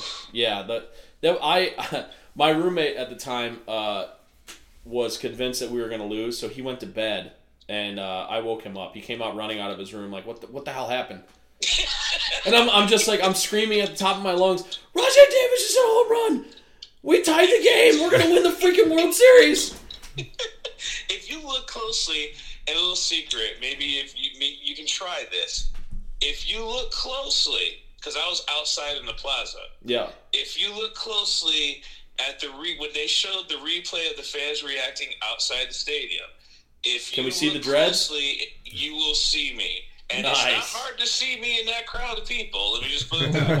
Not much reasons, but if you, if you look closely, you will see me hopping up and down Oh, like a yeah. madman. Oh, Yes, yes. that was, and then and then uh, even after that, when Jason Kipnis hit that foul ball in the ninth inning. I thought, I thought he had Oh it. my I God. he had it. Oh my god! When he, when you saw that ball connect with that bat, I was like, oh, he because- got it. I was Because like, it looked like so many of his home runs to right, right, field, right.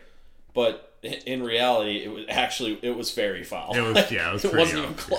They just that one angle when you look at it from Yeah. the camera that you see. So uh, we actually had some uh, to wrap this thing up. We actually had some interesting uh, results on the uh, on Oh, the yeah. poll. Do you want to Yeah. do you want to read off the results? Yep. It was uh, so we do this on uh, Facebook and Twitter. We ask the same question, and uh, we get we get you know results will happen as they as they may. And this one, I don't know if it's the it, it has to have something to do with like the demographics on Facebook as compared to the demographics on Twitter, but it was literally the exact opposite on Facebook that it was on Twitter.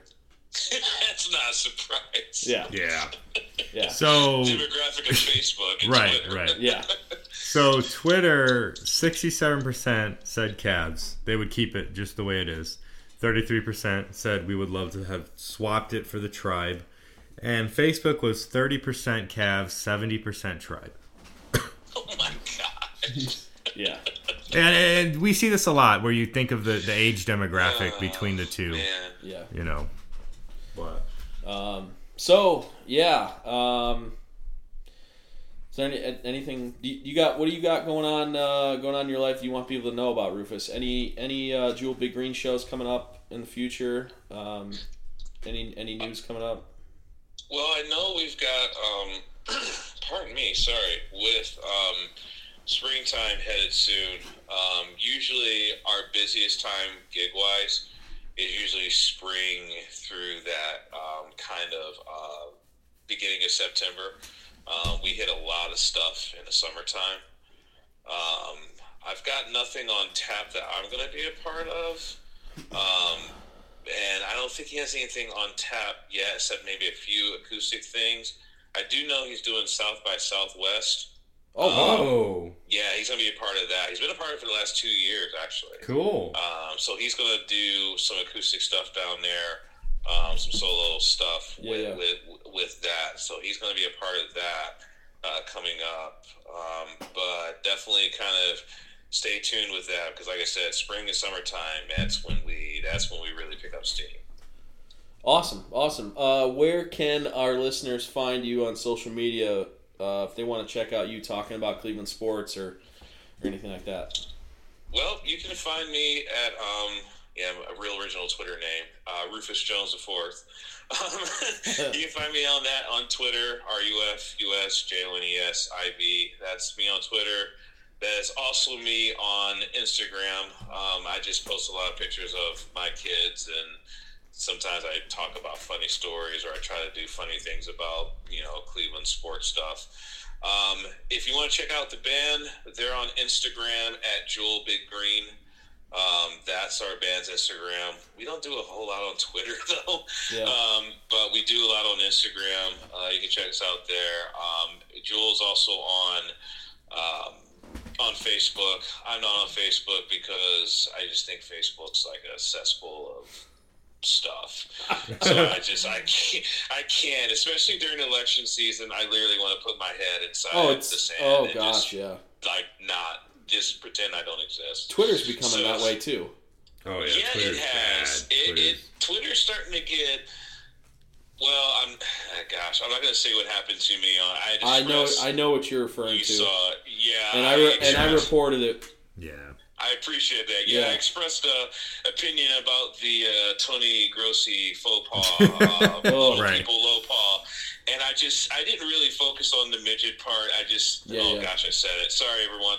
Um, said it, and, but um, I I just kind of said like, hey man, that was that's not really professional to, to go that way, and he just Right, right. compromised it. And then some Dale dude just got triggered and just dropped a little casual racial slur, and I was like, "Sweet, look, mom, I made it! Like, I got a racial slur on Twitter. Like, so it's just Twitter is now becoming that, and it's just like, come on, man. Uh, and like, I and I tell you what, I I follow a ton of journalists and people because I used to be a journalist. So I this is not even to badmouth journalists, but my goodness, there's some pretentiousness and some bizarre like Yeah. self righteousness with that community. That's so frustrating. Yeah. you know, love it, it, it- then then they have an opinion on everything, everything. Oh, it's just it's so frustrating. So yeah, Twitter's becoming really quite the quite the place. Uh, I love how you dropped the Dale reference in there.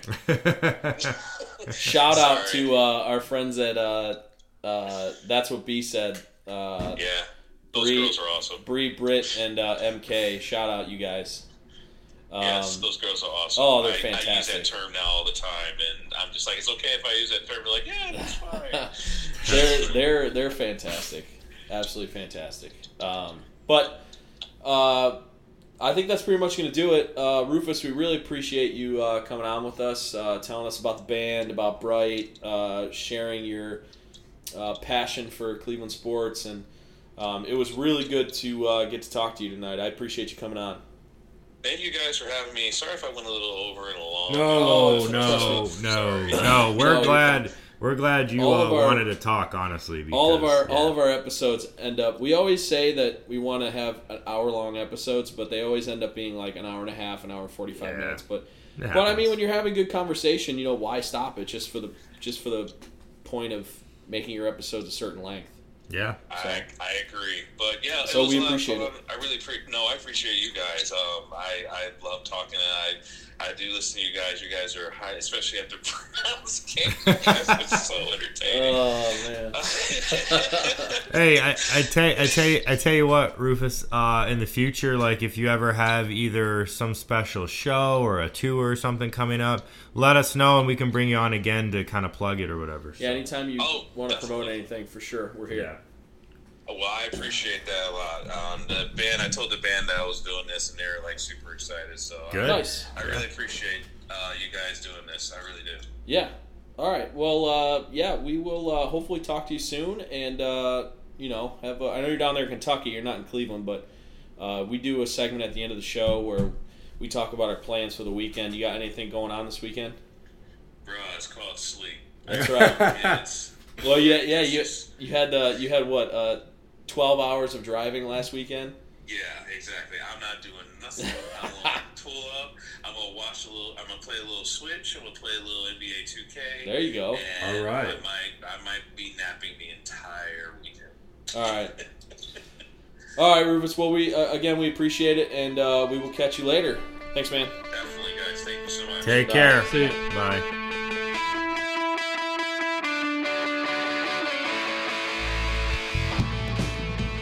We thank Rufus for uh, jumping on with us. Uh, if you like that interview, uh, share it. Uh, share this episode. Do all that stuff. But let's jump back in. Let's get into our top five. Uh, we wanted to do a top five since we got tons of snow uh, over the last night, and we've had a pretty mild winter. So, like the last few days, it's been pretty freaking cold. So, we wanted to do our top five winter food slash drinks. This is things you want to eat when you're not going outside and it's like 10 degrees out it's snowing and you you know whatever you got a fire going whatever but uh, yeah let's run through it um, if you guys I'll, I'll go first. Jordan's gonna go my, first. I think it was my idea. I might as well just go Yep. first real quick. Uh, yeah, number five for me is a pot roast, any type, uh, whether it's pork or beef. Um, I've been experimenting a lot with my crock pot lately. I used Teresa's Dutch oven once. That was really good too. Uh, pot roasts are great. Um, number four, chick. What's that? nothing Keep Um. Come on now. No. Hey, if you know what it means, respond to us on Twitter and Instagram. What'd I- what'd I say? Urban Dictionary. Wait, what did I say? we'll talk about it after Dutch oven. you said Oh, you said say? This is ridiculous. Number four, uh, chicken pot pie. Ooh, Um, okay I, I- and this is gonna sound goofy, but I don't care if it's homemade or like KFC. Give me a chicken pot pie. I love chicken pot pies. Um, and number number three would be chicken noodle soup. It's a classic. Squeeze a little lemon in there, by the way, if you haven't Ooh. tried that yet. It's really good. Uh, number two, beef stew. Um, nothing wrong. I mean, stew is stew. Good stuff. It's Yeah. good stuff. we're all Good gonna choice. we try so a little look into the show uh, we used to uh, write ours all down Yeah. on the same page so we would all see it before the episode But then we realized that's But kind of now, silly. now I think we want to do more of like a surprise element of not knowing what everybody's going to say, but I have a feeling we're all going to have like the same ones. I went a different direction. I, I, Oh, yeah, I went a different Well, direction. never. Sorry, never. I jumped the gun. How My dare bad. you? All right. My sincerest apologies. And number one for me, nothing is a more satisfying and delicious cold day meal than a bowl of chili. Love it. Oh yeah, homemade chili. Oh, Oh, Oh. man. Tell me about everybody it. has their own recipe too. Yes, that's the best part about Oh, yeah. it. It's always a different It's experience. Exactly. So I'll go next. Yep. All right, Um, Jimothy. So is food or drink? Yeah. Yeah. okay, number five. uh, chili. Number Okay. five. Number, Okay. uh, yeah, Alright. no- number five is chili. Uh, you know, Mr. Pisarchik, Papa P, uh, Papa P. Chef P makes some great homemade chili. And I wish he was listening to this because shout out, Hey, he Um, could be. good stuff. Send him the link. So I, I, I'll send the ingredients. I'll send the uh, recipe. Uh, number four. Stop soup. saying P. I know, my bad. I know, me too. Uh, we've had a lot. I've had a lot of coffee today, about four cups worth, and Jeez. beer. It's bad. All right, number four, soup, any kind, preferably chicken noodle. Yeah. Okay. Um, okay. I'm not sure if we've been. I'm, I don't even want to bring up any sort of Italian restaurant that's not authentically Italian because Dan will freak out. Don't say Olive Garden. No, it's, it's not an Olive Garden. Hey, Well, I'll their say lunch chicken soup Sicilian option. soup if you've had it before. Yeah. Yeah. Phenomenal. Um, From where? I'm not going to say. Just No, say if it's not Olive Garden, I won't have that. Carrabba's. That's not terrible. Yeah, it's good stuff. I like It's better. I mean, it's it's chain, but it's better than Olive Garden. Yeah, yeah, yeah. Of course. Uh, number three, chips and salsa. Why not spice out the What? mouth a little bit? If it's Oh, cold out. okay. okay, okay. I That's think. fair. I mean, I'll eat Do it you whenever. warm up the chips? I mean, there's Preferably no, if they're there- hot, There's yeah. no season for chips and salsa. Hey There man, isn't. I'll, I'll tell you. Yeah, right. Like you said, there's no season, but going to a good Mexican restaurant that brings you chips and salsa, and the chips are warm. Warm, yes. Oh, Oh man, So good. that's You know top what? tier. Talking about warm chips, I have a complaint for Chipotle. Oh, boy. The past few times that I've been there and I've gotten chips, which is becoming more, um, it's occurring more often. I don't know why. Just nice and salty. Uh, they're soggy and they're hard. So Yeah. get it fixed. they're Not sure what you're doing, Yeah, they're oil logged. but yeah, I, what I haven't had that problem. Usually they're pretty Yeah. crisp. Yeah, yeah. What are they doing? I think it's they're I I don't know. They're so when they drop them in the oil, they're they're supposed to like use this utensil to like stir them, make Mm-hmm. sure they don't stick together. And when they stick together, that's when like they become oil I logged. can't even chew on it. Exactly. Yeah. Yeah. I'm chewing on plastic. So it it's just like. they're not be, they're dropping them in there. They're not being very attentive. Yeah. oh, So Get it together. uh, Jordan Hoffman, who we've had on the show a few times, he he worked for Chipotle for a while. He'd be able to tell us. oh, Shout out the Hoff. Shout not, out, shout not out. shout Throw your out. mullet back out. Not shout out Chipotle. All right, number two. Um, I put, like I said, I'm going a different route. Um, a breakfast Sammy, preferably like bacon, egg, and cheese, but Okay. also Yeah. cinnamon crunch bagels from Panera. If we've ever had that before. Yeah. Any warm bagel, maybe cinnamon roll, anything like that. Phenomenal. Uh, number one, coffee. Hot coffee. Okay, Black. all right. Hot coffee. Hot pot of coffee. Nothing better when you wake up, especially today for a 7:45 a.m. three-hour class. First thing I need in my body is black coffee. So that's numero uno. All right, real quick. Uh, let me run through my top five. Uh, number five, uh, stew, kind of like Jordan said, uh, Yeah. beef stew. Number four, a nice hot chocolate. I knew it. I knew it. I saw it coming. Number three, uh, either soup or chili. I threw them in the same one because it, it's pretty much the same. How dare you? Number two, nobody said this before. Uh oh. A grilled cheese with hot tomato soup. Oh. How good is Oh no, that's It's a, hot and, tomato dip, and you soup. dip the grilled Oh, cheese. of Okay, all right, course. Just making Nothing sure. Just better. making sure. And then number one, nothing is better on a cold night. Maybe when you got a little bit of a cold, a little congested, a hot toddy. Nyquil. Huh? A hot toddy. Oh, isn't that like what is what is that? it's a like tea with whiskey it's a and tea, with a shot of whiskey. Okay. Oh, it's fantastic. I would just do ginger ale, and that's probably worse. Love ginger ale. It's probably worse ale. for you What? having ginger ale when you're sick. Just No, sugar. ginger ale when you're sick is fantastic. I mean, it can't be good for you. Chugging ginger ale is one of the best ways to get rid of an upset stomach. But I mean, like, there's a lot of sugar. Oh in it. well, yeah. like for your Well, immune I system, mean, it's if not you're good. not- well, yeah, it's no, it's we're not, as much sugar as like a diet coke. Yeah, We're that's not true. counting the the sugar. Yeah, You're The right. sugar. Sugar, sugar. Sugar, sugar. All right, so that's our top five. Uh, thanks for uh, listening to that That's section. quick. Yeah. That was quick because a we're going really long, and Yeah, b we I, do. I'm about to pee my pants. So, all right, Jordan. Uh, Yes. we've got. It seems, man, I you know the last few weeks, and this is great for the podcast because it gives us uh, content. But there have been a ton, especially in the food scene in Cleveland. Yeah, there's been a lot of closures. There's been a not just closing. There's a ton of news. Like That's the true. Roman Cafe is going to open. Like There's a, as many closures It- as it's- new it's- stuff. it's- yeah. I, I've seen I've seen recently that people are saying that the Cleveland food scene's kind of now reached its peak and is starting to regression, starting a regression. Mm-hmm. I actually counter that by saying more of a tr- transition. Yeah, I think you're, yeah. see, you're you are seeing a lot of these badly managed places closed or close, but it's it's because of that. It's not because Yeah. people aren't going out and eating. It's because you know people aren't managing their restaurants correctly. We're just getting to rid of the close. deadwood. Right. yeah. Um, but there are some really cool places uh, coming in uh, to the city, like I mentioned with the Roman Cafe. Um, I mean, we're going to start off with you talking Yeah. about a place that's closing, but no, but yeah, there's also, you know, a few new, a couple new places. a couple new places so. and expansions. Yeah. So first, the bad news: Ohio City Galley is closing. Uh, I don't mean this disrespectfully, but a lot of people probably aren't even aware of this because it Yeah. wasn't advertised. That's we'll get into that in a second, but it was a really cool concept. It Yeah. was a building that and it's a concept that has flourished in a lot of other markets, a lot of other so, cities. Yeah, Chicago, Pittsburgh, Detroit have all they all They have all have this type of this uh, type uh, of thing. Yeah. And it's this, it's it's the idea is it's just like a giant it's a fairly big build not giant but like a fairly big building and you got four or five different food vendors in there that house almost like a market right? Almost like the market a market concept. It opened the ohio city galley opened in fall of 18 and it's already going to close. It's uh, actually closing tomorrow. The official statement from the owners was that you know they, they regret to close it blah blah blah there's various factors they didn't get into details It's money. um, yeah, it's, it's Anytime it's, a place right, closes down, it's financial. Pretty clearly financial stuff. Yeah.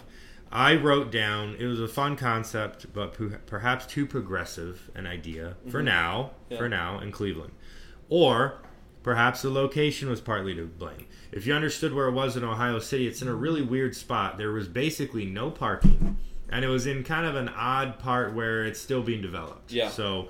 Um, let's just say it's not a place you exactly want to walk to. that used to be an old uh, It was a Italian restaurant. restaurant. Yeah, yeah, we had um, a lot of uh, a lot of family parties there. yeah. So, um, and then I would say the marketing and marketing and advertising was poor. I never saw anything about Right. it. I you mean, unless you followed them on Instagram. right, but you never really heard of like people talking Right. about it. Uh, there was a Cleveland Scene article that dropped earlier today where they get a little more into the details. Basically, they conclude or they're assuming combination of factors from intangibles like not having a specific identity to details like parking and that's what I, I think the parking really is a huge thing Yeah. and of course i'm sure it was a financial thing i'm sure they mishandled the money or, or not mishandled they uh, misjudged perhaps how much Didn't budget cost would be. correctly. yeah anyway so long story short it's shutting down i wish the best to all the vendors i hope they Yeah. can find a new spot because i heard some of the food in there was good Yeah.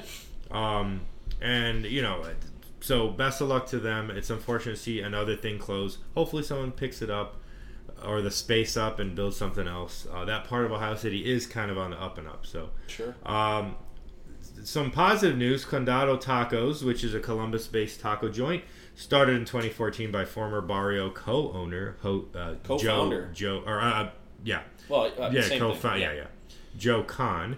Uh, it's literally this. Not to just It's- be simple. yeah, not- it's literally the same Yeah, thing not as to be flippant or anything. No. Uh, have you been to Condado? Nope. No, it's, I mean it's Barrio.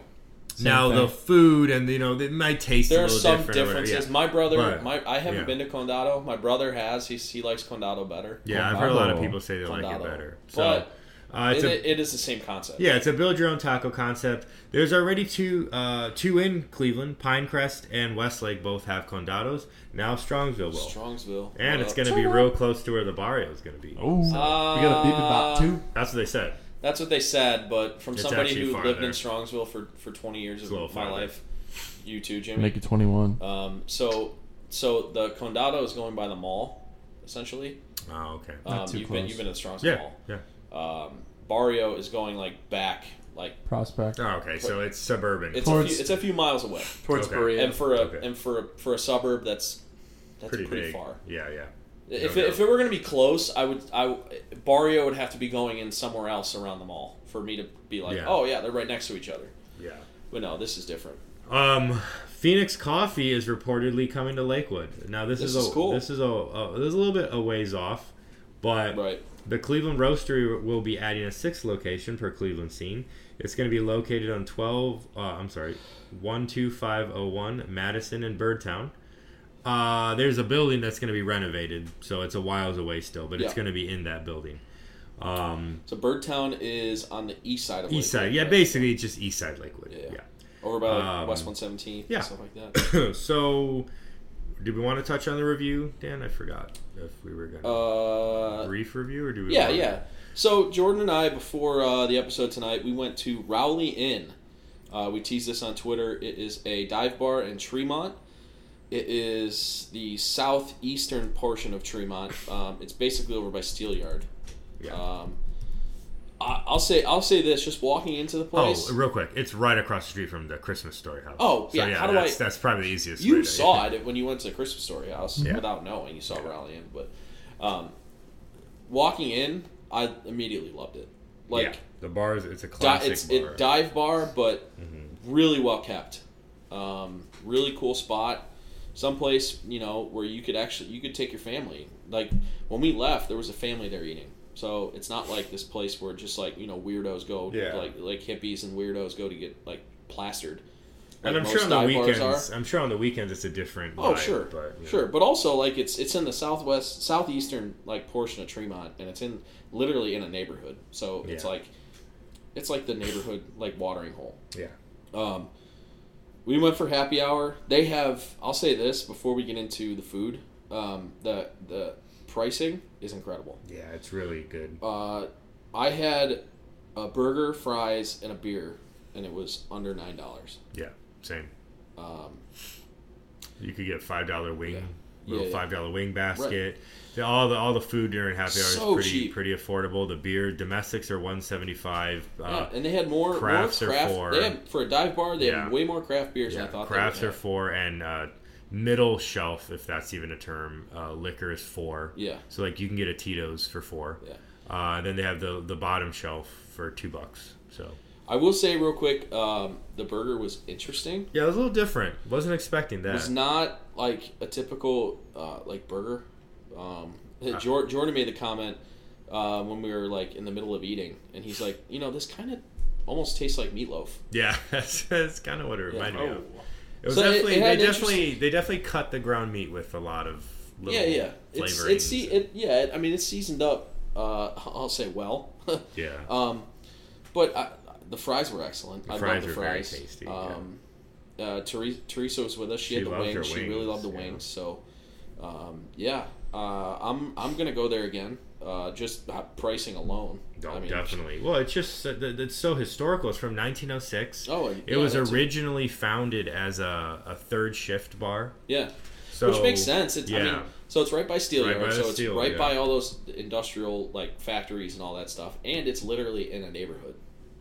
Right. Like right next door is somebody's house. Yeah. So It's pretty cool. um, yeah, I I I I enjoyed it. Like I said, the burger wasn't what I was expecting, but I'll go there Right. again. I'll eat Right. there again. Like, Try different foods. They also Yeah. have a cool looking brunch and breakfast menu. yeah, So absolutely. yeah. So, um, yeah, So yeah, that's uh, that's our little review, real quick. We already did Bright Winter, so uh, I'm gonna quickly touch on Taco Fest. There's a few more details. Dos Equis and Suavecito uh, are the current sponsors. Suavecito. Uh, there has been participants have been named. Uh, in my opinion, as someone who is of Mexican descent, I am pretty disappointed in these options. Uh, that's not to say they're not going to be good. I'm just disappointed.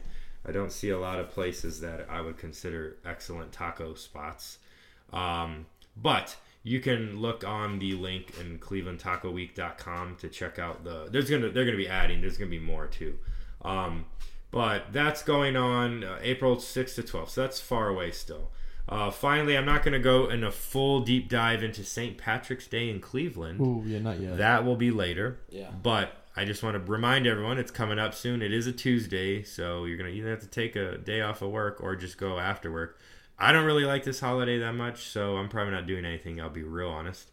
But Cleveland, it goes hard for St. Patrick's Day. oh, do they? so Oh, it's this is a great city if you're a fan of St. Patrick's Day or haven't experienced it yet. This is a great city to to do that. so um, sure. We'll go into more of a deep dive in the upcoming episodes in the next few weeks, and I'm excited because it is a lot of cool stuff to talk about. So All right, awesome. Uh, yeah, we've uh, we've been going at this a while tonight, so that uh, that's pretty much going to do it for us this week. Uh, we thank Rufus for coming on. Yeah, uh, if you want to follow him on Twitter, interview. Rufus Jones the fourth. That's Roman numeral four. Um, and yeah, right before we get out, uh, what's the move for the weekend, boys? Jordan, I know you're going out of town, yes, I'm going so to what are you doing? Going to Detroit to celebrate John's 30th birthday. John and his Shout out brother- Johnny Foster. John and Shout his out. brother David were actually on the podcast. We did They a were. Detroit kind of Detroit Cleveland episode for Yeah. that one. So it's his 30th birthday. I'm gonna go celebrate it with him. Um, Have some Detroit pizza for me. yeah, I'm actually Some buddies. yeah I'm thinking of going to Buddy's or that place in the Eastern Bring some Market. home. So that would be nice actually if I could do that. So. Yeah. Jimmy, what's going on? You hitting Yeah. up the rec? Throwing down some Oh. sick alley oops. Oh, I will be at the Strongsville Rec Center. Don't you get it twisted. But I am going to Hilarities this weekend with my Oh, buddy Kyle. Ooh, Shout out, Kyle. Who Kyle. you seeing this week? Uh, Chris DiStefano. Oh, you Oh. told me about that. I know who that is. Wait. DiStefano. Shout out, Cat. no, wait. Who told me? Who was I having a conversation with? Probably him. this? Probably me. All right, we don't. No, it's my buddy. Uh, he no, you got you know Yeah, you know you know he's on, he's been on the podcast. Yeah, Taylor. my buddy guy. Oh yeah, Taylor, Taylor. he's a huge fan. T-Dog. Uh, He he Of showed me Chris? his stand up, and Oh, it's really funny. He's really yeah. So I'm Yeah, seeing yeah, him yeah. Saturday Yeah. night. So and then Yeah. somewhere downtown, not sure where, but Yeah. I'll explore, get lost. Nice. Hey Dan, what are you doing? I don't know, guys. Uh, I don't really have that much going on. Um, might might go to the auto show this weekend. I don't know. We'll see. But uh, yeah. Other than that, not very much. Uh, AC Milan plays at six thirty in the morning on Sunday, so I will Off. be up. No, you. I no, will won't. be. Oh, get, yeah. Last Seriously? time, ask him. Last time they played at six a.m., I was up No, we'll, we'll do that. We'll get yeah. up. Six thirty. for You- sure. Jimmy, Jimmy, you know that we. And then I'll go to church, this. and then I'll come home, and I'll go to You sleep know for the I rest can't of the day. I can't even knock you guys for doing that because I've gotten up at like five in the morning for UFC fights that Right, are somewhere in Europe. Yeah. Right. Yeah, that's sure. loser All right. behavior. So that's gonna do it for us this week. Uh, slap you appreciate you, guys listening. Uh, check us out on SoundCloud, Spotify, or Apple Podcasts. Uh, follow us on social media at the LOTL Podcast. Uh, check out our website lotlpodcast.com. And uh, yeah, that's gonna do it. So for Rufus, who joined us, uh, Jimmy, Jordan, I'm Dan. You've been listening to Living Off the Land, episode 96, and we'll catch you guys next week. Bye. Bye.